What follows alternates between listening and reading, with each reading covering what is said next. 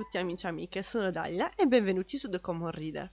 Come procede il nuovo anno? Personalmente, data la reclusione forzata, mi sono ritrovata a passare ore e ore in un posto magico, la cui sezione dedicata ai video dei cuccioli ha una forza gravitazionale più forte di quella di un buco nero, il grande YouTube. Proprio saltellando da un video all'altro mi è tornato in mente che una delle youtuber che seguo ha recentemente pubblicato un libro. Non è certo la prima volta che succede, anzi già in passato mi sono ritrovata a leggere libri scritti da youtuber, ma questa volta la lettura mi ha portata verso una riflessione.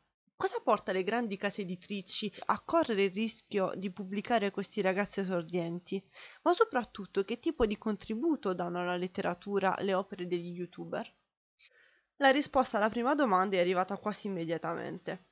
Come abbiamo già detto qualche episodio fa, l'editoria italiana è sempre molto attenta a pubblicare libri il cui successo è già garantito, vuoi perché hanno spopolato all'estero, vuoi perché è una trasposizione in cantiere, o magari perché sono libri scritti da una penna già fermata. Essere un nome noto sembra infatti uno dei requisiti fondamentali per pubblicare con i big dell'editoria italiana. Ecco perché nel nostro paese gli autori più popolari sono o stranieri o, se italiani, comunque scrittori con una lunga carriera alle spalle. Quindi la semplice ragione per cui i grandi nomi dell'editoria decidono di portare sul palcoscenico i suddetti autori esordienti è semplice. Non saranno scrittori, ma i loro nomi sono già famosi. Questa settimana, quindi, concentreremo la nostra attenzione su quei prodotti che le grandi case editrici impacchettano e consegnano al pubblico perché sicure del seguito che avranno, proprio grazie alla fama che lo youtuber porta col suo nome ma ci concentreremo anche sulle conseguenze che la pubblicazione di questi romanzi ha sul mercato editoriale e in particolare sugli esordienti così sfortunati da non avere già un nome affermato.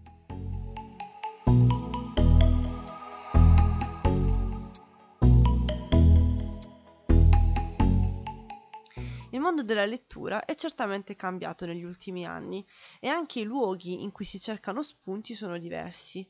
Il pubblico è variegato, le sue richieste sono molteplici ed è impossibile accontentare tutti. Ci sono generi che in Italia vanno fortissimo, altri che vengono ignorati da anni. In realtà uno dei problemi cardine tra il mercato editoriale e il pubblico è che spesso i grandi signori dei libri pubblicano prodotti che secondo la loro saggia opinione avranno grande successo, ma che a conti fatti non corrispondono alla richiesta dei lettori. Tuttavia, i casi in cui l'editoria e i lettori sembrano dialogare ci sono e corrispondono proprio alle pubblicazioni di successi esteri o appunto al lancio di prodotti scritti da personalità già famose, gli youtuber. Il fenomeno libri degli youtuber va avanti da anni ed è più o meno apprezzato, dipende dai settori. Personalmente mi chiedo quanto la pubblicazione di questi prodotti possa effettivamente stimolare la lettura ed è su questo che vorrei soffermarmi oggi. Faccio presente che quando parlo di libri degli youtuber prendo in considerazione i testi scritti effettivamente dall'autore il cui nome è riportato sulla copertina e non tutte quelle trovate editoriali scritte da ghostwriter con valore culturale pressoché nullo e pubblicate col semplice scopo di fare soldi. Quella a mio parere non è neppure considerabile letteratura. Quindi, parlando di narrativa youtubiana, vorrei oggi prendere in analisi tre romanzi L'inganno della morte di Guglielmo Scilla in arte Wilbush, probabilmente l'antesignano di questo tipo di pubblicazioni, edito da Kowalski, appendice di Feltrinelli. La caduta dello Zentir di Adrian Rednick in arte Kalel, pubblicato da Fanucci, e I nostri giorni alla casa delle farfalle di Shanti Winnegar, in arte Shanti Leaves, pubblicato da Mondadori. Spero di aver pronunciato bene tutti i nomi. Ho scelto questi tre volumi per pura preferenza personale. I primi due sono fantasy e rientrano in un genere che si sa amo leggere, e il terzo mi ha incuriosito per i temi trattati, quindi ecco i motivi della scelta. Avete sicuramente notato che le case editrici dietro questi libri sono nomi ben affermati. In realtà la pubblicazione di volumi come quelli di Guglielmo Scilla o Adrian Rednick con quelle specifiche case editrici non è affatto scontata. Come abbiamo già detto, in Italia il fantasy è una storia editoriale molto travagliata e per un esordiente l'unica via per essere pubblicato è rivolgersi a nomi del settore specifico di cui scrive e spesso non hanno portata molto ampia. Per dirla in parole povere, se un grande nome pubblica un fantasy è perché sa che farà soldi il che è ironico perché sia l'inganno della morte che la caduta dello Zentir avranno sicuramente venduto al lancio, ma adesso hanno per lo più recensioni dal tono moderato, poco entusiaste che probabilmente non portano un lettore novello a sceglierli tra una marea di titoli. Prima di dirvi la mia su questi due romanzi, vi do velocemente un'idea del loro contenuto nel caso in cui non li conosciate. L'inganno della morte parla di David, un ragazzo di 16 anni che a causa di un incidente muore. Si troverà quindi a vivere un'avventura incredibile nel fantastico e strambo mondo dell'aldilà, in cui dovrà cercare di scoprire la verità circa la sua morte. È stato davvero un incidente o c'è molto di più dietro? Nella caduta dello Zentir, quattro ragazzi verranno colpiti da dei meteoriti caduti misteriosamente dal cielo e in seguito a questo evento si scopriranno padroni di incredibili poteri. L'evento sarà tuttavia la causa scatenante di un'avventura. I quattro diverranno rinnegati, ricercati identità sconosciute sulla Terra, ma in guerra da secoli, i Cavalieri e i Templari. Quale sarà quindi il prezzo da pagare per aver scoperto l'esistenza della magia? A mio parere, entrambi sono prodotti con potenziale, ma a conti fatti mediocri. I titoli sono il lavoro di ragazzi giovani e la loro inesperienza traspare moltissimo dalle pagine dei libri. Alcune delle idee proposte sono interessanti, ma per esempio uno dei difetti più grandi del romanzo di Guglielmo è che la fonte da cui ha tratto ispirazione è spesso molto evidente e in diversi punti ho avuto l'impressione che la narrazione fosse per lo più composta da un susseguirsi di idee tagliate da altre opere più famose, leggermente rimodellate e poi incollate una dietro l'altra nell'opera finale. Per carità è giusto avere fonti di ispirazione e trarre da esse, ma bisogna saperlo fare, per non dare al lettore l'impressione di leggere un prodotto non originale, copiato e composto unicamente da toppe. Inoltre, in molti punti il libro è ripetitivo, nel senso che spesso le stesse identiche informazioni sono ripetute due volte a poche pagine di distanza, o comunque i dialoghi tra i personaggi hanno sempre la stessa struttura e finiscono col diventare ridondanti. La narrazione inoltre zeppa di similitudini che sembrano essere messe lì col semplice intento di allungare il brodo. Insomma, l'intero libro appare come un serpente che si mangia la coda senza arrivare mai da nessuna parte. In questo, secondo me, Adrian è stato sicuramente più bravo di Guglielmo. Le sue fonti sono intuibili, ma il lavoro dietro world building è ben fatto e anche abbastanza originale. C'è più cura nel background storico-fantastico della trama. Adrian si è impegnato nel creare la gerarchia dei diversi ordini presenti nel romanzo e ha insomma costruito un piccolo mondo fantastico con le sue regole, nonostante il suo sia un modern fantasy. Nel suo caso è lo stile il grandissimo tallone d'Achille. Per quanto siano presenti nel libro numerosi cliché, ero comunque curiosa di sapere come si sarebbe evoluta la trama e sarei anche interessata a leggere il sequel, purché sia presente una crescita nel modo in cui Adrian si approccia alla scrittura, anche se non posso fare a meno di puntare il dito contro gli editor del testo.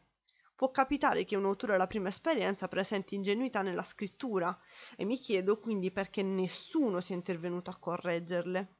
I dialoghi tra i personaggi sono spesso zeppi di parolacce, al posto di semplici esclamazioni, i ragazzini protagonisti usano gli insulti più disparati e anche personaggi che dovrebbero dimostrarsi più maturi e saggi si esprimono con un gergo che dalle mie parti si definisce da scaricatori di porto. Tra l'altro sono anche presenti nel testo giudizi morali abbastanza pesanti e scorretti. Mi è rimasta impressa una scena in cui durante una festa una protagonista, riferendosi ad una ragazza che si diverte ballando e provandoci con dei suoi coetanei, la etichetta con un termine poco carino che vorrei non ripetere, ma che inizia per T. Mi chiedo come sia possibile che l'editor del testo non abbia battuto ciglio di fronte ad una cosa del genere, sono abbastanza basita. In generale, quindi, l'impressione che questi due testi mi hanno lasciato è stata quella di trovarmi davanti ad opere incomplete, scritte da autori mediocri come ce ne sono tanti.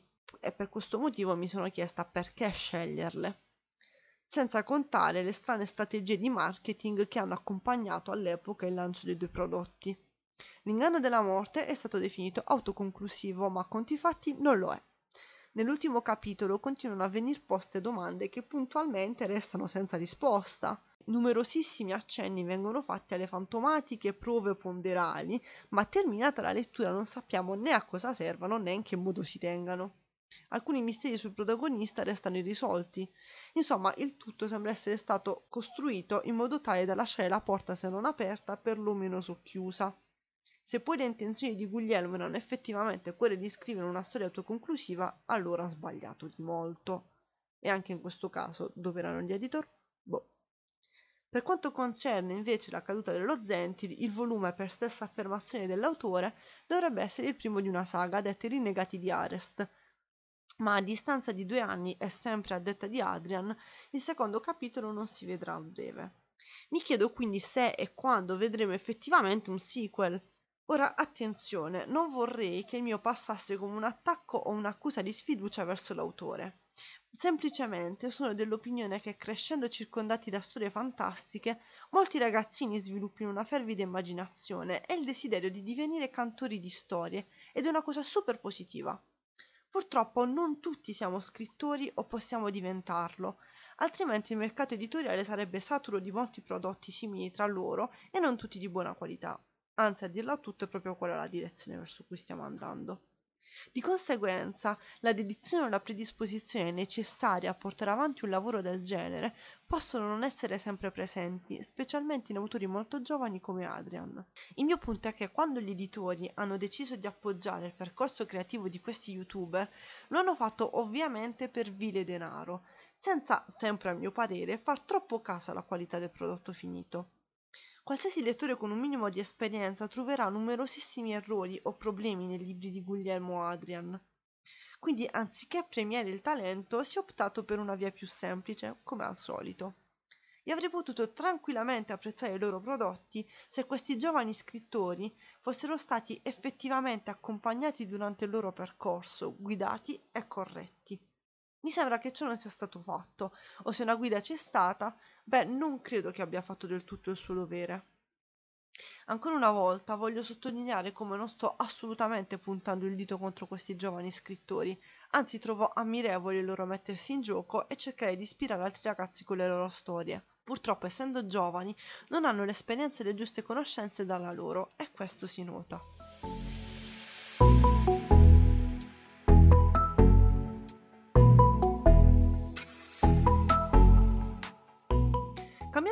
Completamente genere, vorrei ora parlarvi del romanzo di Shanti. I nostri giorni alla casa delle farfalle narra la storia di Libby, una ragazza ventottenne che attraversa un momento di profonda crisi sentimentale, sentendosi divisa tra l'amore per il suo partner e il desiderio di nuove esperienze. Troverà conforto grazie ad un gruppo di sostegno che l'aiuterà a comprendere qual è la giusta strada da percorrere. Ecco, posso dirvi senza troppi fronzoli che il suo mi è sembrato un lavoro meglio riuscito per dei semplici motivi. Shanti ha scelto di scrivere una storia in cui parla di relazioni, psicologia e sessualità, tutti temi a lei cari e che ben conosce. È rimasta nella sua comfort zone e ciò si evince molto leggendo le pagine del romanzo. Sembra quasi che stia narrando un'autobiografia e in effetti alcuni elementi della narrazione si rifanno proprio ad esperienze che lei stessa ha vissuto. Inoltre, avendo l'autrice studiato proprio psicologia, almeno a me estranea al settore, è sembrato che le sue riflessioni in merito alla materia presenti nel romanzo fossero credibili e coerenti. Insomma, Shanti sapeva ciò di cui stava parlando e si vede. In questo caso, vuoi per la maggior maturità della scrittrice, vuoi perché ha avuto la giusta idea di scrivere di temi alle vicini, l'opera risulta decisamente meglio riuscita. Ovviamente ciò non significa che per scrivere fantasy bisogna avere 45 anni, due cani, otto figli una grandissima esperienza, mentre tutti possono scrivere romance, sarebbe un'idea sbagliatissima. Il mio discorso inerente nello specifico a queste letture e tra i tre il romanzo di Shanti mi sembra quello meglio riuscito sia a livello stilistico che di correttezza formale e coerenza interna. Certo, anche lei ha i suoi problemi, per esempio alcuni temi come il poliamore sono trattati in modo forse troppo superficiale. In alcuni punti del romanzo la protagonista sembra convinta di essere poliamorosa, poi cambia idea e l'impressione che si ha è che il poliamore sia solo una fase che sta vivendo, per quanto la stessa Shandy, per bocca di altri personaggi, cerchi di negare questa tesi. È evidente che l'intento dell'autrice era quello di analizzare lo stato di grande confusione in cui si trova la protagonista, però lo fa a scapito della giusta trattazione di temi importanti. Anche i coprotagonisti non hanno una vera identità, sono piuttosto figure evanescenti, anche se avevano il potenziale per essere molto interessanti. Insomma, fosse stata una storia più nutrita, forse la mia impressione sarebbe stata diversa. Fatto sta che questa è un'opera prima e l'ho trovato un buon e giusto tentativo di approcciarsi alla scrittura. Ricordo tuttavia che Shanti affermò di essere rimasta perplessa dal target scelto dalla Mondadori per il romanzo, ovvero gli adolescenti. Beh, credo invece che loro sarebbero il pubblico perfetto per la sua storia, perché molti potrebbero rispecchiarsi perfettamente nelle vicende e nella confusione della protagonista e imparare dal modo in cui Shanti parla di psicologia e sessualità. Lo ripeto ancora una volta, un libro con una protagonista ventottenne o in generale matura non deve essere necessariamente indirizzato ad un pubblico maturo, così come un'opera con protagonisti giovani non deve essere necessariamente letta da adolescenti. Sarebbe anche ora di superare queste sciocche presupposizioni e aprirci ad apprezzare molto più semplicemente tutto ciò che è nelle nostre corde.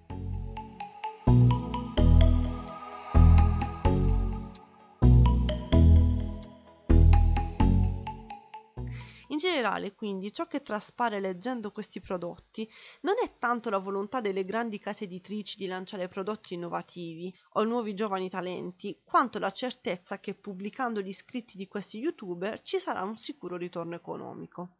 So che la mia sembrerà un'affermazione scontata, ma vorrei soffermarmi un momento sulle due facce della medaglia. Da una parte abbiamo la grande editoria italiana che pubblica solo nomi già famosi, anche se sordienti come nel caso degli youtuber, perché è sicura delle vendite. Dall'altra abbiamo migliaia di autori giovani, talentuosi ma sconosciuti, che difficilmente vedranno la luce perché pur scrivendo magari delle stesse identiche tematiche di cui parlano i suddetti youtuber, non danno garanzie. Il punto è, l'editoria italiana è molto attenta a pubblicare prevalentemente un tipo di letteratura poco popolare in realtà tra i lettori, ma osannata dai critici perché conforme a canoni vecchi di centinaia di anni e che quindi fa cultura. Allo stesso tempo, parallelamente a queste pubblicazioni che potremmo definire alte e lette solo dagli stessi critici che le osannano, abbiamo sul mercato questi prodotti di dubbia qualità che molto si allontanano dallo standard culturale proposto da quelle stesse case editrici. La contraddizione è evidente ed incredibile. Personalmente come lettrice sono spiazzata e poco comprendo il nostro mercato editoriale. Perdonerete la mia rinnovata ostilità verso l'editoria nostrana, ma per essere banale la realtà è che quando ami qualcosa vorresti solo il meglio per essa. L'editoria italiana è così confusa da colpirsi da sola, imbalza tra i suoi disperati tentativi di continuare a promuovere un canone alto e ormai superato e la necessità di far soldi. Ed ecco quindi che subentrano gli youtuber, ma in realtà cosa stimola il confronto, la discussione critica o la cultura stessa? Credo che entrambi gli atteggiamenti siano sbagliati, sia quello conservatore sia quello volto a far soldi, ragion per cui, lo ripeto, sul nostro territorio sono molto conosciuti e letti autori stranieri. Sono la prima ad avere la libreria piena di titoli esteri, per quanto mi sforzi di restare aggiornata sulle pubblicazioni di autori italiani. Purtroppo, per trovare qualcosa di interessante o che perlomeno rispecchi i miei gusti, devo utilizzare canali, chiamiamoli non convenzionali, come i social o YouTube, in cui il dialogo circa le pubblicazioni davvero desiderate dal pubblico è molto più ampio. Ancora una volta potrei parlarvi dei fantasy, chiedendovi quanti autori italiani che scrivono fantasy o fantascienza conosciate. La cosa assurda è che il fantasy è un genere popolarissimo tra il pubblico, ma tenuto in poco conto dall'editoria stessa, che decide cosa pubblicare e puntualmente lo snobba, o pubblica solo gli autori stranieri di successo o i suddetti youtuber, portando ai lettori opere di dubbia qualità.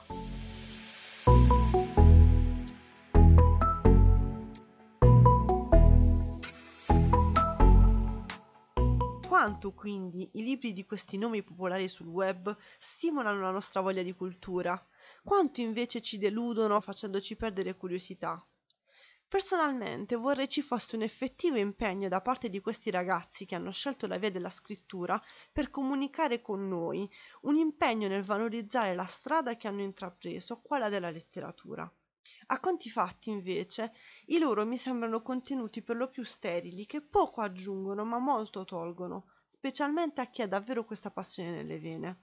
Pubblicato il loro primo libro, molti youtuber tornano alle precedenti occupazioni e questo atteggiamento ha lasciato in me una profonda frustrazione. Se secondo l'editoria italiana la letteratura non è semplice intrattenimento, ma qualcosa di più, qualcosa di alto, Paradossalmente è la stessa editoria a non trattarla come tale, pestando i piedi a chi potrebbe davvero contribuire ad essa e guardando ciecamente solo i propri interessi. Spero tuttavia che magari tutti quei ragazzi che compreranno il libro dei loro idoli saranno anche solo un minimo stimolati alla lettura o comunque a percorrere le loro orme, perché se ce l'ha fatta lei o lui posso farcela anch'io. Così come mi auguro che un domani, quando saranno divenuti maturi abbastanza da poter mettere su carta le loro idee, il nostro mercato editoriale si sarà finalmente evoluto in modo da dar loro il giusto spazio.